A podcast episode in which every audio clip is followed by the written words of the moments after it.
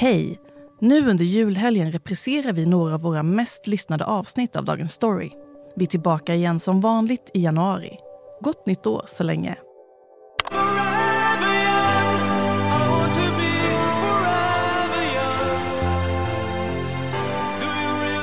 Föryngringspiller som kan göra oss friskare på äldre dagar.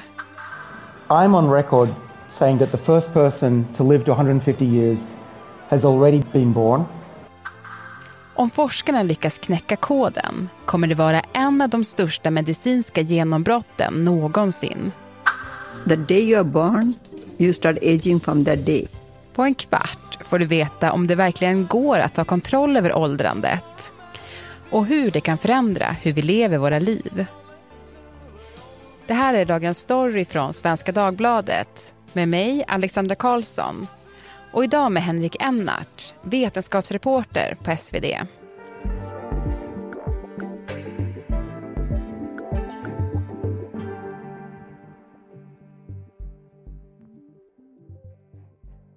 Du Henrik, eh, kan du resa dig från en stol på ett ben?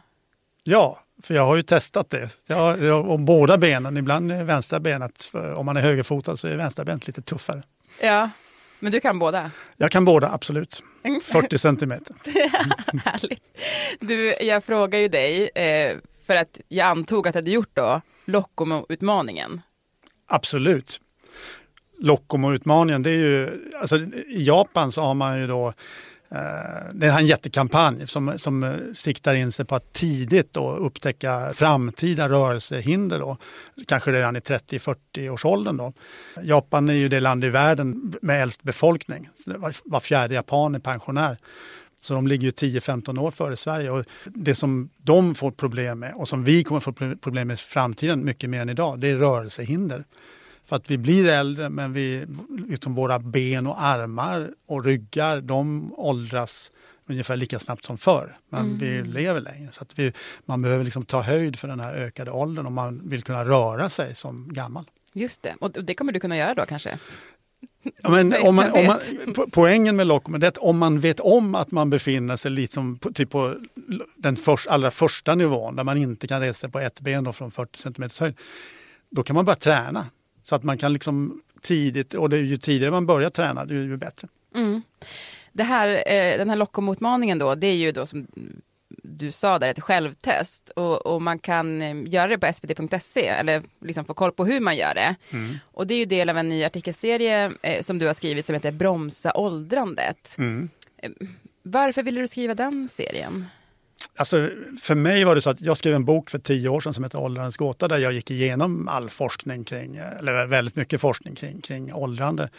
Så det här är ett sätt också att samla upp vad som har hänt under de här senaste tio åren från lite olika aspekter, då, både när det gäller mat, motion och, men också helt andra saker som eh, liksom andlighet och, och eh, eh, ja, även medicinskt då, med, med jakten på föryngrande mediciner.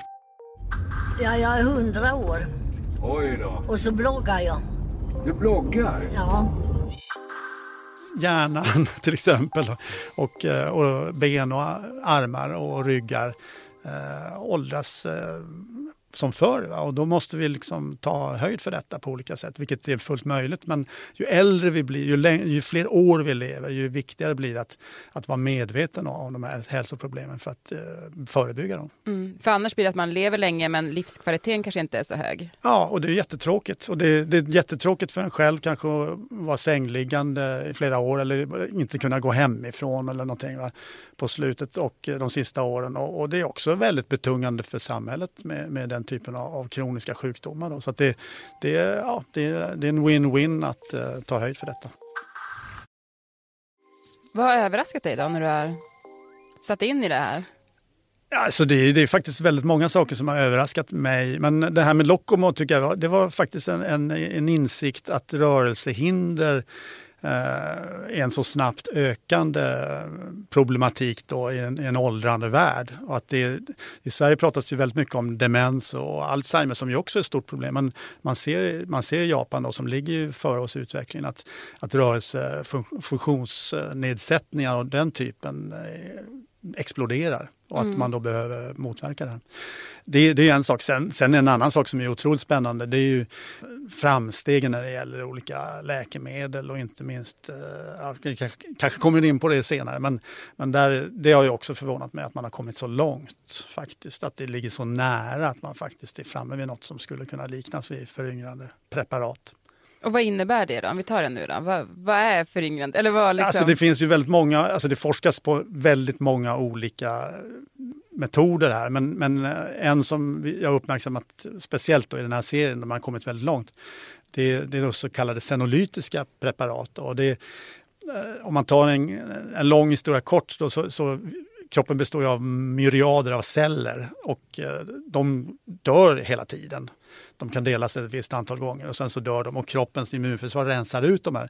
Men ett antal av de här blir kvar och de brukar kallas för zombieceller. Och ju fler vi får av sådana här zombieceller, ju snabbare åldras vi. Så att det, man kan till och med överföra åldrandet mellan försöksdjur på det här sättet. Man tar, man tar sådana här zombieceller och, och transplanterar till, till exempel från möss och transplanterar till en ung mus. Och då kommer den unga musen att åldras och att den kommer att dö av, av alla kända skäl som, som är vanliga åldrande möss. Och då har man då jagat eh, lösningar på detta. Det finns det pågår forskning i hela världen, även i Sverige kring detta då, där man då ska eh, hitta sätt att eh, rensa ut de här, de här åldrade zombiecellerna. Om man ser det på det här sättet så är det åldrandet en, en eh, kris i kroppens sophantering. Och det här är egentligen ett sätt att få, få fart på få sophanteringen att fungera igen. Och då skulle vi i praktiken kunna föryngras och, och man skulle ta en sån här kur några, en gång och sen så, några år senare kanske det är dags igen. Och på det sättet skulle man kunna skjuta upp alla kroniska sjukdomar. Man är framme vid så kallade fas 2-studier på människor. Va? Så att det är halvstora studier. Det forskas i hela världen. Va? Det finns eh, NASA, Elon Musk, eh, alla in, eh, Jeff Bezos, alla inne i det här. Och det finns börsnoterade företag i USA. Och inom cancerforskningen är det här superhett också. Så att det, det här är ett eh, verkligen exploderande område. Och då skulle man alltså hålla sig frisk? Tanken är då att man, man ska, visionen, jag intervjuade en, en ledande forskare från USA då, som heter James Kirkland och han säger ju att liksom, för några år sedan, om man hade frågat honom då, så skulle han säga att chansen var mindre än en promille att de skulle lyckas. Idag skulle han säga att det är ungefär 20 procent, så det har, alltså, sannolikheten för att man ska lyckas har ökat dramatiskt. Och deras vision det är att man då ska kunna göra en, så här, en cocktail egentligen med flera sådana här medel som, som då rensar ut sådana här eh, zombieceller i olika delar av kroppen. Och då skulle man i ett slag skjuta upp alla kroniska sjukdomar, då, inklusive cancer, diabetes, eh, ja, you name it. Så Men det, gud. ja, det är i alla fall en 20% i chans att man kommer att lyckas och det måste man ju i det här sammanhanget betrakta som exceptionellt. Och, och sen finns det ju delområden där chansen är mycket större. Till exempel att man tar tra- transplanterade organ om det är väldigt stor risk för avstötning om man tar en, en, ett organ från en donator som är äldre än 50 år. Men om man då kan behandla organet med sådana här senolytika, vilket är betydligt enklare än att behandla en hel kropp, då skulle man då kunna få betydligt större tillgång på organ för, för transplantationer till exempel. Och det finns en myriad av sådana här forskningsområden då, kring, eh, kring de här typerna av preparat. Mm. Det låter helt otroligt. Men anledningen då att han tror att de har 20 procents chans att lyckas nu då, vad beror det på att det har blivit så mycket Ja, det, beror, det beror på att man har, dels har man otroligt eh, positiva resultat från djurförsök. Men vi är ju inte djur så att man ska vara väldigt försiktig med att översätta fr- från möss till människor. Men sen har man också inle- inledande försök på människor som också är väldigt positiva. Då. Eh, och så är man nu framme då vid fas 2-studier. Och Det, det handlar liksom om dussintals fas 2-studier och då är det halvstora studier på människor där man, där man då eh, ska försöka bestämma den aktiva, bästa aktiva dosen för stora sen fas 3-studier. Och, och fas 3-studier, sen är man ju framme vid godkännande för användning. Oj, oj, oj. Det är ändå coolt. Det är coolt. Det är coolt och det är väldigt spännande att följa. Sen får, får man ju se om det kommer att, ja, var det landar. Det finns alltid det är som den här forskaren, de, de själva håller ju ner förväntningarna väldigt mycket för att det skulle, allt annat vore ju nästan eh, dårskap från dem. Men eh, de säger ju liksom att det här är om någonting låter för bra för att vara sant så är det antagligen för bra för att vara sant. Så, så det, det är deras budskap, men de, man, man hoppas ju väldigt mycket på detta. Mm.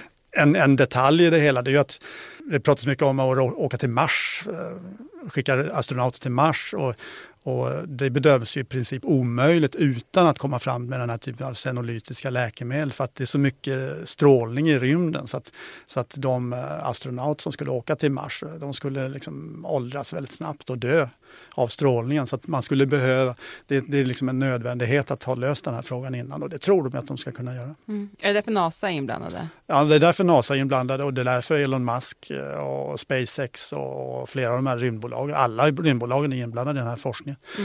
Amerikanska NIH, alltså den National Institute of Health, de anslog helt nyligen 1,3 miljarder i forskningsanslag till det här området, dollar då. Så att det, det, det, alltså det, det, har kommit, det finns nu eh, mer än 10 000 studier inom alla möjliga olika områden. Så det, det här är ett eh, väldigt spännande område. Mm. Och det är många som vill att det ska lyckas då, uppenbarligen. Men du som expert på det här då, vad har du för råd för någon som vill förlänga livet och livskvaliteten? Alltså jag skulle säga att ett av de främsta råden det är, att det, det är det här som man i Japan kallar för ikigai. Anledning att stiga upp på morgonen. Va? Att liksom ha en känsla för liksom vad, vad, vad, vad är det viktiga i livet för mig. Det är någonting tror jag som är, kommer att växa, alltså även i forskningen, att man kommer få fram, det kommer mer och mer studier kring det och man ser att människor som har hög ikigai då Eh, tenderar att vara friskare och de lever länge. Va? Så att det, det, det, det där tror jag är väldigt spännande faktiskt. Om man inte känner meningsfullhet med tillvaron då kommer man inte heller att leva sunt i övrigt. Va?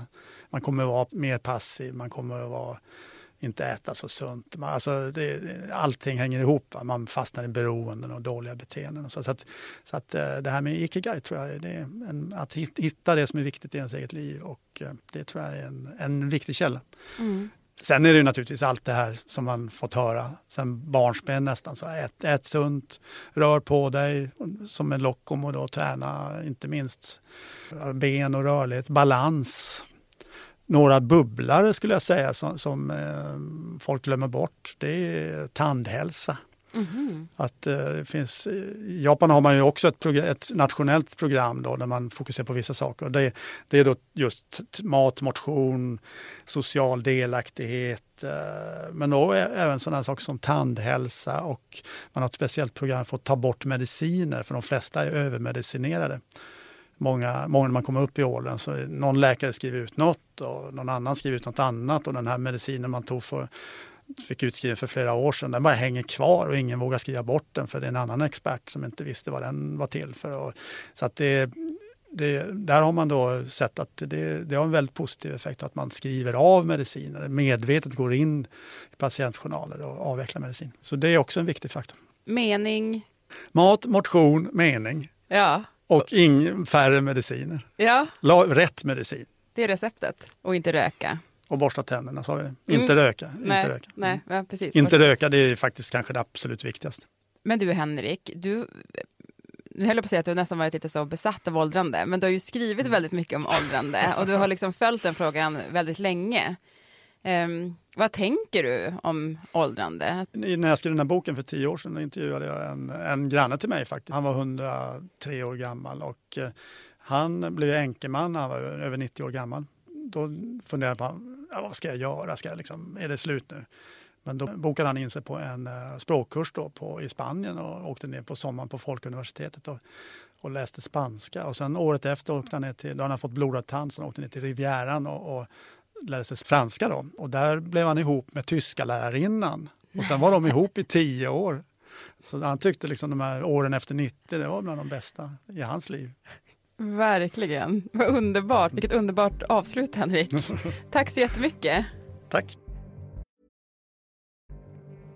Programmet idag producerades av Julia Vireus. Redaktör var Teresa Stenle von Matern och jag heter Alexandra Karlsson. Vill du kontakta oss så mejla till dagensstory.svd.se.